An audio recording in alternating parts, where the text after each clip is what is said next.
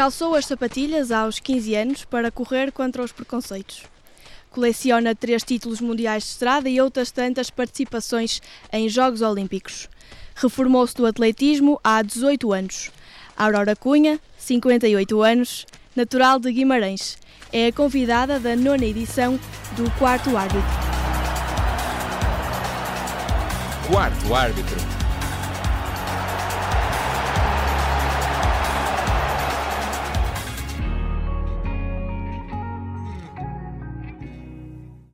Olá, eu sou a Inês Pereira. O quarto árbitro está de regresso à antena para contar mais histórias do mundo do desporto. A nossa convidada para a nona edição é Aurora Cunha, antiga atleta, a quem desde já agradecemos a disponibilidade para conversar connosco. Aurora, Aurora é um dos nomes uh, desta geração de ouro do atletismo nacional e também acaba por ver uh, ou destacar na Fernanda Ribeiro uh, alguém com um grande renome também nesta modalidade. Que pontos em comum é que, é que destaca que terem em comum com, com a Fernanda Ribeiro? Bom, eu na verdade comecei com 15 anos, comecei na minha, na minha aldeia, que é Ronfo Guimarães, um, e acho que tenho uma carreira que, que, me orgulho, porque 20 anos ligado ao mais alto nível não é para qualquer um. Uh, a, a, Fernanda Ribeiro foi uma miúda que eu conheci muito jovem, Inclusive, ela chegou a ganhar uma, uma prova, uma meia maratona na, na Nazaré, e vi logo que a Fernanda que tinha um grande potencial. Portanto, e eu, para mim, será sempre a atleta portuguesa que Uh, de todos os tempos, porque é, é, campeã, é campeã olímpica, é vice-campeã olímpica e, portanto, para mim será sempre uma referência, como o Lopes, que foi a minha referência desde, desde jovem, uh, desde a minha iniciação no atletismo. Uh, nunca mais me esqueço um corta-mato em que eu ganhei e a alcunha que os jornalistas na altura me puseram foi uh, apareceu uma, um, um, Carlos Lopes de Saias. E portanto foi, foi no fundo uma alcunha que ainda hoje as pessoas têm na memória e eu quero continuar a, a relembrar-me. Isto, isto da paixão pelo atletismo, como se foi herdado ou foi a Aurora pioneira uh, desta paixão? Não, porque eu sou de uma família de 10 irmãos e nenhum destes 10 irmãos praticava desporto. Somos de uma família humilde, trabalhadora, um, e o despertar para o desporto foi muito simples, numa, numa, numa, numa tarde, uh, depois de estarmos, uh, depois de irmos ao terço, porque era obrigatório ao domingo os jovens ir ao terço, e depois uma brincadeira que se fez no campo de futebol em Ronfe, havendo um, um professor de educação física que eu agora, depois destes anos todos, uh, quero relembrar-me o nome e não consigo. Apareceu também um Toninho, que foi o Toninho que é conhecido por alcunha, o Toninho Serreireiro. Epá, fizemos essa corrida, onde eu ganhei essa corrida no meio dos rapazes todos. Eu lembro-me que já se usavam as calças de ganga e eu já tinha calças de ganga, portanto, porque eu era uma, uma, uma Maria Rapaz e fui fazer aquela prova e eu ganhei essa prova. E a partir daí Uh, o Toninho mentalizou-nos que nós podíamos formar um clube e formar uma equipa, e assim aconteceu, duas vezes por semana, às segundas e sextas, nós, um grupo de jovens, treinávamos na aldeia, uh, o que era extremamente difícil. Uh, vocês talvez ainda não tivessem nascido, isto no 25 de Abril. Não, não. Uh, vocês ainda não eram nascidos e, portanto, eu sou, eu sou uma jovem com 58 anos que me recordo perfeitamente e vivi intensamente o 25 de Abril. Trabalhava numa empresa com 1.200 uh, trabalhadores e vivi o 25 de Abril com muita paixão porque não era fácil. Eh, e lembro-me que nós atrás do armazém de tecidos com o rádio na mão a, a, a, tentar ouvir as notícias de Lisboa, mas ainda bem que isso aconteceu porque foi uma abertura muito grande, eh, conseguimos a liberdade, um, continuámos no desporto, continuámos a treinar duas vezes por semana, até que 1976 nós resolvemos, e o Toninho resolveu, porque nós representávamos o Juventude de Ronfe, que agora já não existe, mas existe o Desportivo de Ronfe, e pronto, e resolveu levar-nos uh, a Lisboa, o que foi fantástico, a seguir ao 25 de Abril, nós irmos à capital, era qualquer coisa de, de extraordinário. Uh, não tínhamos dinheiro, não tínhamos absolutamente condições nenhumas, e fomos, e fomos para Lisboa, foi uma festa. Na altura a Aurora corria com, com os rapazes e também numa altura muito fechada, que as pessoas uh, vinham muitas vezes à janela ver o que é que se passava. Isso também aconteceu. Está ali uma, uma mulher a correr, o que é que ela está ali a fazer? Inês, foi difícil, foi difícil porque os preconceitos eram muitos e depois tínhamos um problema na aldeia que era o padre. Uh, o padre não via muito bem um grupo de jovens andar a mostrar as pernas uh, em calções. Uh, o meu local de treino era precisamente à volta da igreja. foi, foi, foi, foi difícil. Foi difícil, mas eu, eu, eu sinceramente eu abracei este projeto na altura, nunca pensei que ia conseguir a carreira que consegui mas foi, foi, foi através de muita persistência, de muita luta, de muito querer, de muito espírito de sacrifício, porque a minha mãe também não me queria deixar uh, andar na estrada a correr, porque éramos malucas, porque não tínhamos juízo, porque o nosso lugar era em casa, mas eu acho que hum, consegui mentalizar tudo e todos. Uh, só que eu tinha um problema, é que a minha mãe nessa altura uh, ia-se confessar ao padre e o padre dizia que era uma pessoa muito conceituada na minha terra, porque era pregador, ia pregar a outras, a outras aldeias, e era um problema porque sempre que a minha mãe se ia confessar, eu chegava à casa tinha, tinha um bico de obra.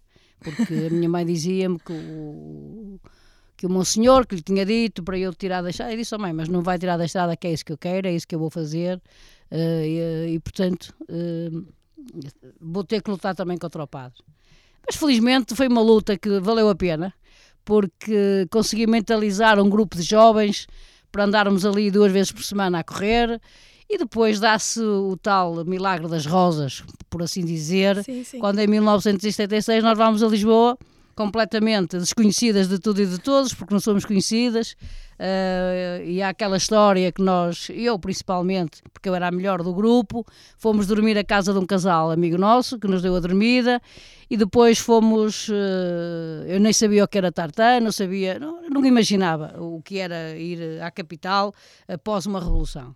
Foi qualquer coisa de extraordinário uh, e que me recordo de muitas coisas. Mas foram com, com o dinheiro do seu bolso? Nós fomos, nós fomos com o dinheiro, com o dinheiro que nós tínhamos, que, que os nossos pais uh, nos ajudaram, porque na altura era tudo muito caro e por isso é que fomos dormir à casa de um casal, amigo nosso, para não, para não gastarmos dinheiro no hotel. E eu, e eu fui comprar uns sapatos de bicos, aquela história que eu hoje que ainda conto muitas vezes aos jovens, quando eles uh, exigem aos pais umas sapatilhas de 100 euros, e eu digo-lhes, bom, eu, eu, eu com 7,500 na altura, eu comprei uns sapatos de bicos ao meu amigo Alberto Silva, epá, não tinha 36, comprei 37 e resolvi o problema. Quando cheguei uh, ao Estado Nacional, não tenho mais nada, pedi os jornais e, e, e então... Uh, uh, para que os sapatos não me saíssem dos pés, eu atapulhei a bica do sapato, apertei bem o sapato e fui fazer os 1500 metros. Na altura, já a minha colega Rosa Mota era recordista nacional dos 1500 e 3000, porque ela tem mais anos de atletismo do que eu, e foi uma surpresa para toda a gente, porque a 500 metros da meta já se via uma, uma, uma miudinha toda de preto, um, com os braços no ar quer dizer, ainda faltavam, ainda faltavam quase 500 metros, 500 metros. uh, depois o Toninho aos gritos para eu ter calma, uh, para eu não me entusiasmar, porque ainda faltava muito, e, é, quando na verdade, na, depois nas, nas, nas imagens se vê os últimos 100 metros, com uma distância bastante grande, um, e eu comecei a pensar, bom, mas eu vou ganhar isto. E cortei a meta, e cortei a meta, e então de brincadeira estavam os jornais, os jornalistas todos à nossa espera, um, muito surpreendidos, porque é normal. E eu destornei, no fundo, a Rosa, que era, que, era, que era a recordista nacional, e eu só, eu só lhes disse depois no final: Bom, eh, eu acho que, que o ganhar esta prova e o bater recorde nacional não fui eu, foram os meus sapatos de bicos, que eram grandes e cortaram primeiro a meta do que eu. Uh, mas foi giro, foi giro, porque na verdade foi o recomeçar da minha carreira. E depois no domingo acontece a mesma coisa que vou fazer os 3 mil metros. Uh, e bati o recorde nacional Uh, e foi uma festa. A Aurora tem alguma superstição antes de, de, qualquer competição? Não, a superstição que eu tinha era de benzer-me sempre uh, antes da partida.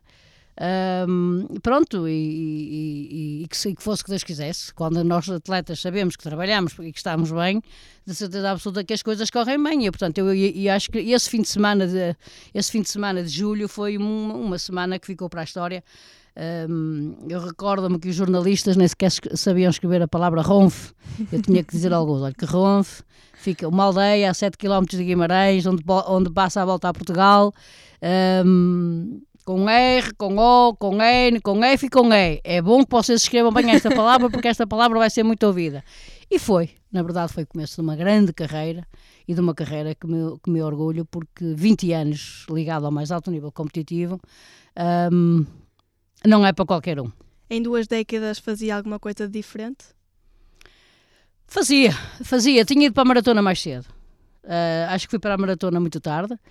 Uh, muitas vezes as pessoas perguntam-me: ah, mas Aurora, a sua carreira para ficar a 100% falta-lhe uma medalha olímpica. Nós temos que ter noção de uma coisa, Inês: é que nem todos os atletas podem ser campeões olímpicos. Eu também não pensava ser campeã do mundo três anos consecutivos, com os melhores atletas do mundo.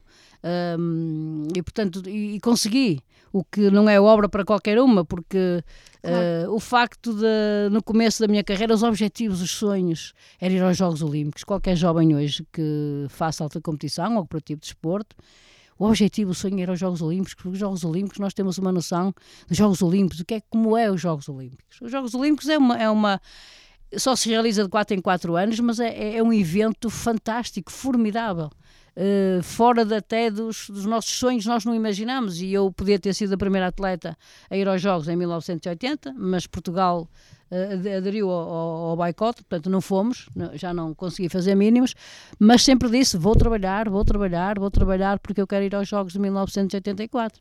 E, portanto, e consegui uh, ir a esses Jogos de 84. A prova mais curta era 3 mil metros, portanto, preparei-me para 3 mil metros. Uh, Portugal fez boicote aos Jogos Olímpicos uh, na Rússia em 1980, se não me engano. Exatamente. Uh, mas, bem, ao contrário, a Aurora nunca fez boicote ao atletismo. Aliás, até continua ligada a algumas iniciativas no atletismo, não é? Pronto. Um, depois disto, de, e voltando às competições, que eu acho que é importante também dizer aqui, é que depois fui aos Jogos. Um, era impensável eu conseguir chegar a uma final porque eh, chegar a uma final nos 3 mil metros, numa distância rapidíssima, uh, consegui ser finalista olímpica com dois recordes nacionais. Uh, e o sexto lugar em 1984 era a mesma coisa como se tivesse ganho uma medalha. Foi um feito extraordinário. Foi um feito que me orgulho, porque ainda hoje sou das atletas que, em termos de classificação nos Jogos Olímpicos, sou das melhores, tirando as medalhas, como é lógico. Claro. Nunca vivi obcecada por isso. Se tivesse de acontecer, acontecia. Se não tivesse de acontecer, não acontecia. Vieram outros objetivos. Depois de 84, eh, uma colega minha, Rita Borralho, leva-me a competir uma, umas provas para os Estados Unidos. Foi aí que eu comecei a ganhar algum dinheiro. Tinha treinador nessa altura? Eu treinava com o professor Fonseca Costa, porque o professor Fonseca Costa veio para o Porto na década que eu fui também para o Porto, porque eu fui para o Porto em 77, 78. Uh, de, de, de, declinei o convite do Benfica do Sporting. O professor Muniz Pereira foi à minha, à minha aldeia tentar uh, buscar-me para o Sporting, mas pronto, uh, o Porto falou mais alto. Estive 20 anos ligado ao Porto. Acho que hum, as minhas primeiras grandes vitórias uh, foram alcançadas por mim. tenho orgulho nisso, porque só o futebol começou a ganhar em 1987. Orgulho-me da carreira que tenho, porque depois uh, há outros, depois a partir de 1984, uh, vamos ao Campeonato do Mundo de Estrada, que foi em Madrid, onde eu sou primeira, a Rosa Mota é segunda, ganhámos por equipas e depois continuámos a trabalhar e foi aí que depois começou tudo, no fundo, uh, ter uns objetivos mais concretos, porque ganhar três anos consecutivos um campeonato do mundo uh, fica na história e ficará sempre na história, que mesmo aquelas pessoas que digam que eh, que a concorrência que era menos boa, a concorrência no meu tempo era das melhores do mundo. Nós tínhamos, nós em, em, em 15 atletas, ninguém sabia quem havia de ganhar. E o mesmo acontecia cá em Portugal. Ao contrário de hoje. Nós hoje o atletismo, meio fundo e fundo, vive de, de, de duas ou três atletas. Para aquele renome. Uh, uh, mas nós, na minha época, tínhamos um grupo de atletas que desse grupo, que era eu, era a Manela Machado, a Conceição Ferreira, a Albertina Dias, a, enfim, uma data de atletas, um grupo de atletas fantástico, mesmo que estas fossem as mais novas, mas tínhamos uma, uma, uma, uma, uma equipa fantástica e, e, é, e, é, bom referir aqui que Portugal, durante 20 anos, todos os fins de semana tinha atletas a ganhar provas, quer no cross, quer na pista, quer na estrada. Nós todos os fins de semana, e, e eu, tenho, eu tenho um orgulho muito grande porque andei por esse mundo fora a competir, uh, a dar alegrias aos nossos imigrantes, porque os nossos imigrantes uh, viviam as nossas vitórias. Uh, hoje vivem com o futebol, porque na verdade ao longo destes anos todos ganhámos pela primeira vez o Europeu de Futebol e foi importante para o mundo todo e para os nossos imigrantes. É que nós cá em Portugal não temos a noção do que, da importância que é uma vitória para os nossos imigrantes. E eu, eu recordo muito rapidamente, 85, quando fui uh, representar a seleção da Europa, uh, quando chego ao aeroporto de Canberra e tenho um grupo de imigrantes à minha espera e eu o chefe de missão vem buscar-me e diz-me, Aurora Cunha, isto é para si. Epá, foi uma coisa fantástica. Agora, também não imaginava que lhes, ia dar aquela vitória fantástica, por claro. engano da, da Olda Bondarengo, mas foi uma vitória que me deu um prazer muito grande andar com a bandeira uh, nacional, uh, dada por um imigrante, a dar a volta ao estádio. São momentos únicos esse, esse ponto de ligação que os, que os imigrantes também acabam por ter com Portugal é através do desporto, na maioria dos casos, através dos atletas que vão representar eh, Portugal um, lá fora. Passamos então para, hum, para o boicote que a, que a Rosa Mota nunca fez ao atletismo, porque também esteve sempre ligada a iniciativas, mesmo depois de já se ter reformado, um, continuou a ligar-se a iniciativas do atletismo, a Corrida da Mulher, por exemplo, que vamos falar também mais à frente. Uh, este acaba por ser uma extensão do seu percurso no atletismo, o nunca deixar de estar ligado à modalidade. Sabe, Inês, sabe que aí enganou-se no nome, falou na Rosa e a Aurora, mas não há problema nenhum. Uh, não, sabe que é assim, nós quando acabamos a nossa carreira, quando, quando decidimos uh, pôr, pôr um fim na nossa carreira, gostámos de continuar ligado a ela. Eu continuei ligado à minha carreira através de eventos desportivos que se iam realizando pelo, pelo mundo, pelo Portugal fora, uh, porque assim, eu, eu, sempre que tenho disponibilidade, uh, domingo vou estar em Pedroço, já padrinhar uma corrida que também tem uma vertente solidária que reverte para, para os bombeiros voluntários de, de Pedroso. Aqui no Porto estive ligada durante 20 anos a uma empresa que, na verdade, muito fez pelo desporto. Eu fui uma peça fundamental nessa empresa, porque lhes abri as portas uh, mais importantes, o, mais difícil é abrir portas. Uh, hoje está tudo mais consolidado, mas uh, tenho uma grande responsabilidade e sinto-me orgulhosa precisamente por todos, todas estas iniciativas, eu ter estado ligada a tudo aquilo que, que, que, vai acontecendo na cidade do Porto. A Corrida da Mulher, na verdade, foi uma iniciativa minha, porque a Corrida da Mulher a mim diz-me muito. Um, só penso que em, que em termos de donativos podia-se arranjar muito mais, mas pronto, mas isso são as políticas dos organizadores. Uh, eh, Sinto-me feliz, mas também é assim, uh, nós temos que ter consciência, eu tenho 58 anos e tenho que ter a consciência que uh, nós temos que ter momentos importantes na nossa carreira, que é deixar de fazermos aquilo que gostamos.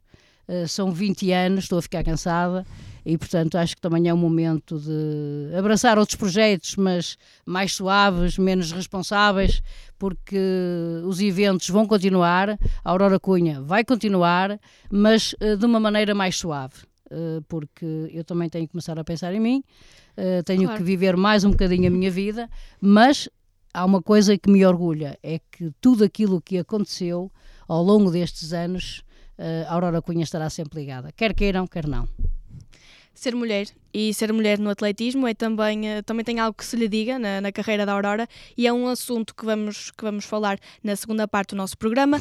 Por agora fazemos uma pausa na nossa conversa para ouvirmos a rúbrica Estádio Universitário.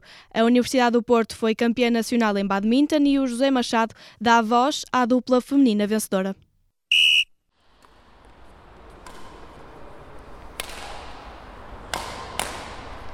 Os campeonatos nacionais universitários do ano passado trouxeram grandes resultados ao badminton feminino da Universidade do Porto. Teresa Figueiras foi campeã, Inês Lorna segunda classificada e as duas atletas trouxeram ainda para a UP o título de campeãs universitárias de pares. Apesar de representarem a Universidade do Porto, Inês e Teresa não deixam de ser atletas federadas nos seus clubes. Luís Mendes é o treinador de Inês no seu clube, o Centro de Desporto da Universidade do Porto, Associação Desportiva, CDUP AD, e antes do treino conversou com o estádio universitário sobre as expectativas da atleta, quer a nível da competição federada, quer a nível da competição universitária. Uh, as expectativas em termos de desporto universitário, uh, naturalmente repetir o título e, se possível, alcançar o título individual. Em termos do, do, desporto, do desporto federado. A intenção da Inês é disputar títulos em Portugal, eh, em pares senhoras e em singulares, nomeadamente que é as provas que ela está a fazer este ano. Estamos a falar de uma das 10 melhores atletas nacionais. Quem também esteve presente no treino foi um homem forte do badminton português. Engenheiro João Matos presidente da Federação Portuguesa de Badminton durante muitos anos e atual vice-presidente da Federação Europeia, deixou uma mensagem relativa ao desporto universitário. O que tenho acompanhado o desporto universitário, no caso concreto do badminton, que é a minha modalidade, eh, tenho notado uma evolução bastante grande, numa credibilidade maior do que aquilo que era o desporto universitário há uns anos atrás. Há um trabalho mais sério, eh, há resultados, começam a aparecer. Ainda há pouco estive na, na Gala da Confederação do Desporto. Foi um prazer ver dois atletas que foram campeões europeus de pares homens em badminton no palco da Confederação do Desporto no Estoril. Ou seja, é um resultado do trabalho dos clubes, essencialmente, mas depois é continuado com a parte universitária. Por isso, a nível universitário, está melhor. O Fado está a trabalhar melhor. Não é o facto da competitividade ser maior no desporto federado que faz Inês Lorga afastar-se do desporto universitário. A atual vice-campeã de badminton feminino singulares concorda com o engenheiro João Matos. É muito diferente, uh, tirando aqueles que, que já, já, jogam a nível federado e que vêm fazer os sénios como eu. Uh, de resto é, é muito diferente mas acho que, acho que é bom, porque acho que todos os universitários devem fazer desporto, por, não só pela saúde, mas também pela, pelo convívio que se cria, acho que é muito bom. De volta ao estúdio, hum, Aurora, ser mãe aos 33 anos é um marco que fica para, para toda a vida e também é um marco na, na carreira da Aurora. Quando a Aurora soube que estava grávida, passou-lhe pela cabeça, perspectivou alguma pausa na carreira ou mesmo alguma pausa de longa duração? Na minha época, é sim, não se ganhava tanto dinheiro como se ganha agora não tínhamos tantas condições como as minhas colegas têm agora. Uh, e, e, e, eu andei uh, alguns anos a adiar a gravidez porque começámos a pensar: bem, vou parar um ano, depois vou deixar de ganhar isto, vou deixar de ganhar aquilo. Ainda bem que aconteceu uh, sem nós contarmos. Aconteceu precisamente no ano dos Jogos Olímpicos, 92, onde, todos, onde todos pensávamos que iria ser o meu ano, mas pronto, não, não, não, não, não, não aconteceu. Foi mais um, no fundo, uh, um fracasso na minha, na minha carreira como atleta porque desisti nos, nos jogos. E quando nós desistimos nos jogos, uh, quem sofre mais somos nós, não são as pessoas, são as pessoas que nos rodeiam, os treinadores. Neste caso foi o meu marido, e portanto uh, foi um momento que não podemos esquecer. Agora, mais tarde vim a saber que estava grávida, em, em setembro, outubro, porque eu depois comecei a trabalhar para ir à maratona de Tóquio um, e vim a saber que estava grávida. Foi uma notícia fantástica com 33 anos, hum, eu acho que foi a idade ideal, uh, mas também depois de, de, estar grávida, o problema todo de uma atleta de alta competição e desgaste que uma, que uma atleta tem é o problema depois da recuperação de pós-gravidez. Eu tive uma gravidez de alto risco, uh, treinei até ao sexto mês de gravidez, mas depois tive complicações gravíssimas que felizmente foram todas ultrapassadas e hoje tenho a minha Mariana com 25 anos, também, eh, também na área do jornalismo, só que quis seguir outra profissão, está no Canadá, está a trabalhar muito bem, só, só tenho pena dela estar longe, se estivesse aqui na Europa, eh, uhum. de certeza que ia, ia visitar mais vezes. portanto, eu acho que o problema, o problema aqui é nós depois decidirmos o que é que vamos fazer depois, depois da, da nossa filhota ter nascido. Acho que fui uma mãe privilegiada, porque fui eu que tomei conta dela nós íamos treinar, ela ia connosco uh, e foram momentos fantásticos porque hoje, hoje a maioria das mães levantam-se às 5 ou às 6 da manhã, pegam nos seus filhos e vão pô-los no infantário. E eu isso sinto-me privilegiada porque fui eu que a cresci, fui eu que a vi crescer, fui, era eu que a levava depois, portanto, ao colégio. Um, isto passa rápido. Uh, mais rápido do que aquilo que nós pensamos. Depois voltei à competição, a pensar que ainda poderia fazer mais uns jogos, mas infelizmente depois apareceram as lesões. Uh, dado, dado que não tive os cuidados que deveria ter, porque o, o, no fundo a equipa médica que me seguiu viu-me como uma grávida normal e nós não podíamos ter, ser vistas como uma grávida normal, claro. mas sim com uma grávida de risco, uh, mas que fez alta competição. E fazer alta competição, Inês, é um desgaste muito grande. Um, eu hoje digo muitas vezes que uh, eu ainda não estou assim muito, muito acabada, mas tenho colegas que estão completamente uh, acabadas, porque com lesões con constantes uh, e a maratona é uma, uma das provas que dá um desgaste incrível. Felizmente que eu não fiz, não fiz muitas maratonas, mas as que fiz, as principais, ganhei, porque eu ganhei cinco maratonas mais importantes do mundo, mas reconheço que é alta competição, que é muito dura e que deixa muitas marcas para a vida, para sempre. Uh, este é um medo que também uh, que está presente em várias mulheres da, da, alta competição. Sim, hoje, hoje eu tenho hoje as colegas, o caso da Sara Moreira, que foi mãe, recuperou bem. Uh, tenho um exemplo, temos o um exemplo da, da Jéssica, que foi mãe, recu recuperou bem porque foram mais mais novas. O caso é de, de, de serem mais mais novas, têm mais facilidade de recuperar. Uh, eu, as lesões que tive foi o tendão daqueles. Portanto, eu num ano faço três cirurgias, o, o, que, o que, é extremamente difícil. Um, e nunca consegui, nunca consegui recuperar a 100%. Ainda andei, um, andei quatro anos a fazer provas a nível nacional, a ver se conseguia recuperar, mas infelizmente uh, não consegui. Foi quando eu decidi que o melhor era parar. Uh, e pôr fim à minha carreira e pronto, e foi a partir daí que depois abracei alguns projetos, projetos. Uh, realizados e que se continuam a realizar na cidade do Porto. a Aurora falou há pouco na, na evolução que, que tiveram os salários na, na, modalidade de atletismo. Peço-lhe para fazer aqui uma, uma ponte que quanto é que evoluiu Uh, esta remuneração que os atletas têm um, e se as participações também em, uh, em competições internacionais se acabam também por, por trazer maiores benefícios salariais e também depois falaremos um bocadinho da diferença entre homens e mulheres. Eu, na minha época, hum, vamos lá ver, havia, havia muito mais provas em termos de, de, de prémios monetários. Isto hoje, nós hoje temos provas de multidões, que é diferente.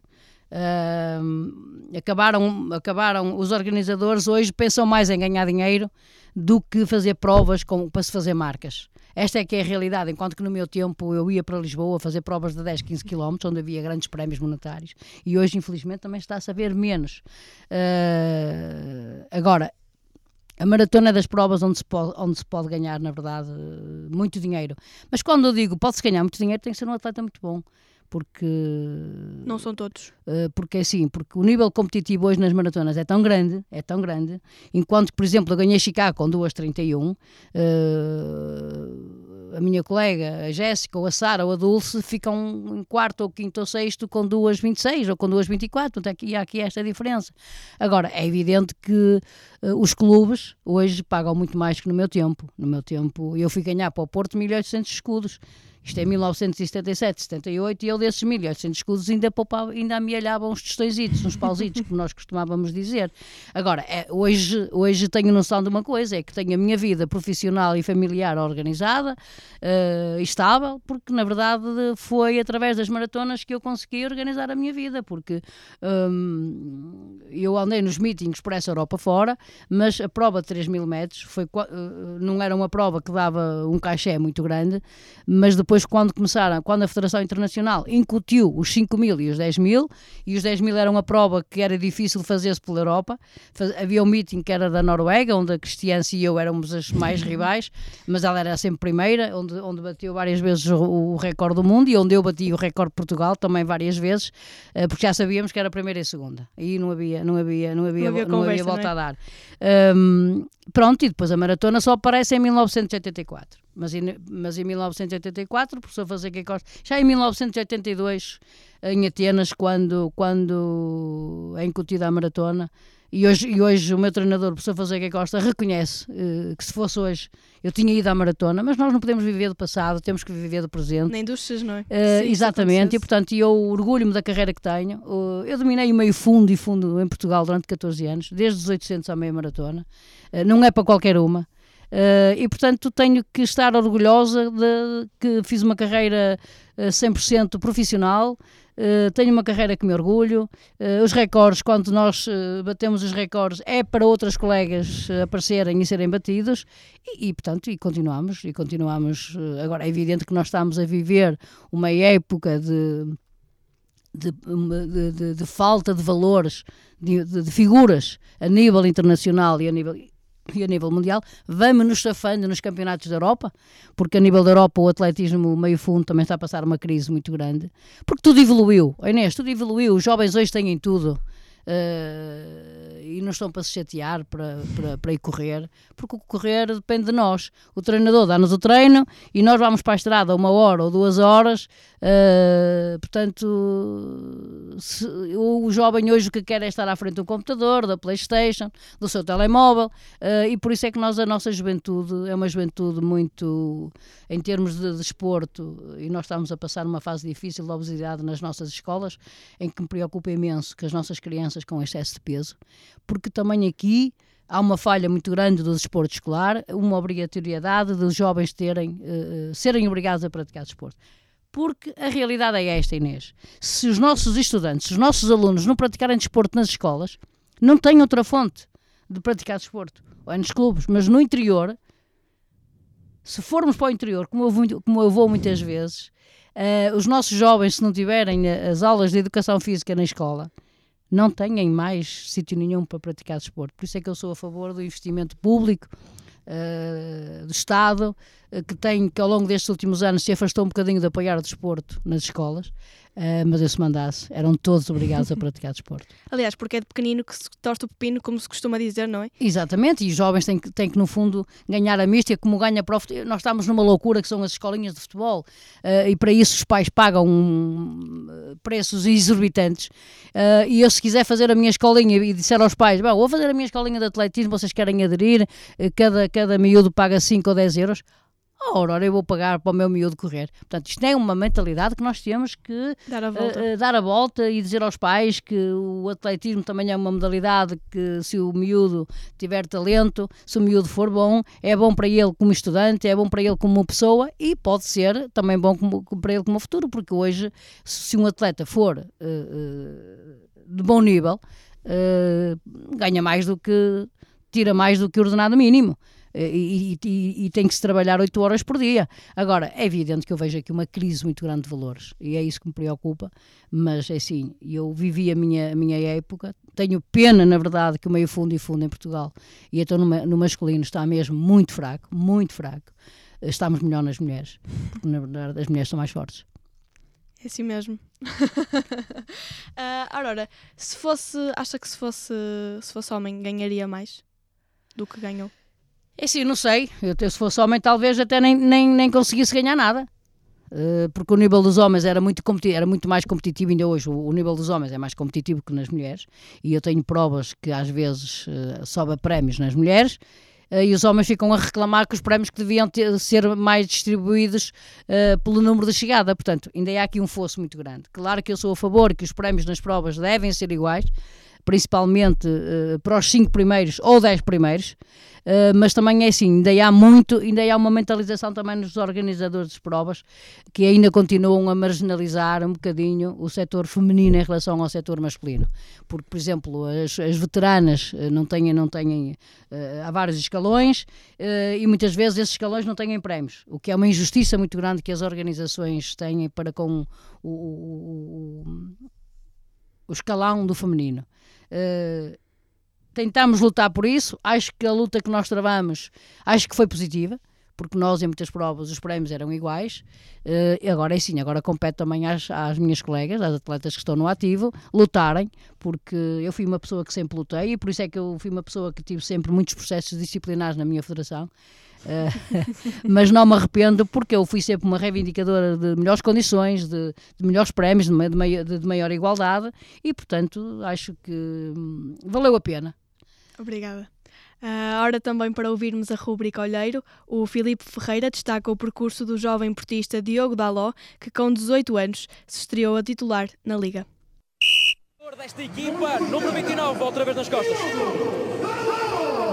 E olha, o sonho do menino hoje a concretizar-se, apresentado no Dragão, Diogo Daló e Júnior está no Futebol Clube do Porto e vai vestir o 30.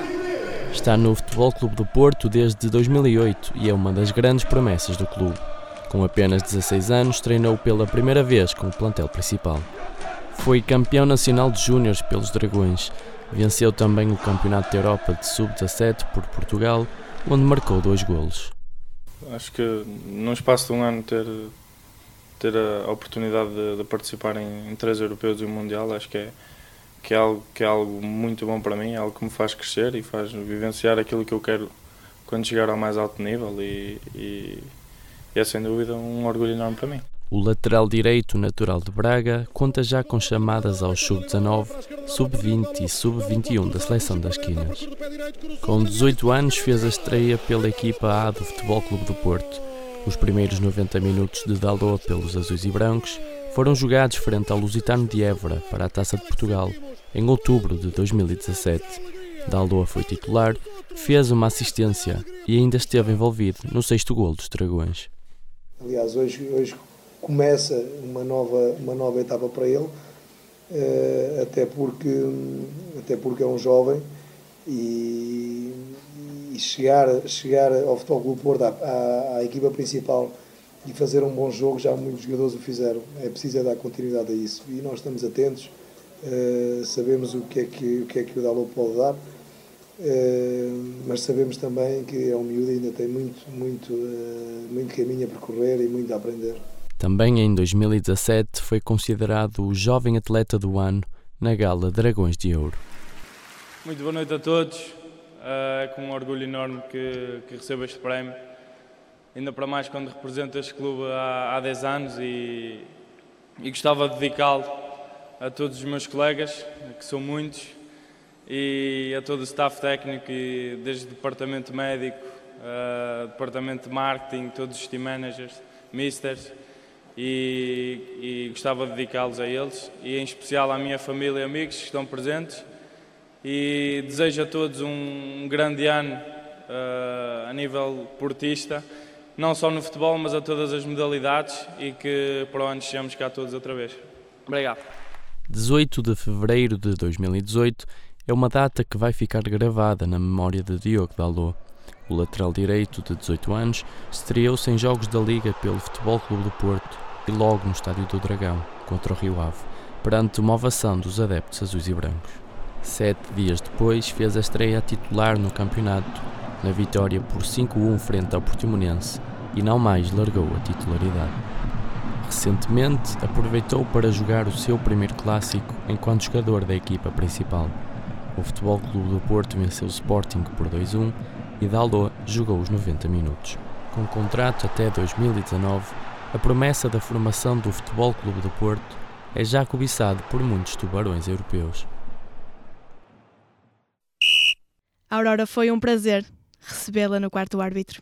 Em nome de toda a equipa, desejamos, claro, as melhores felicidades e que tudo, tudo tudo corra pelo melhor agora nestes, nestes dois anos que faltam até, até aos seus 60. Uh, eh, um agradecimento também aqui ao Ricardo Ferreira, que esteve nos cuidados técnicos. É o ponto final desta edição. Não deixes de nos acompanhar em Jornalismo Portonete ou na Engenharia Rádio. E já sabes, não fiques em fora de jogo. Quarto árbitro.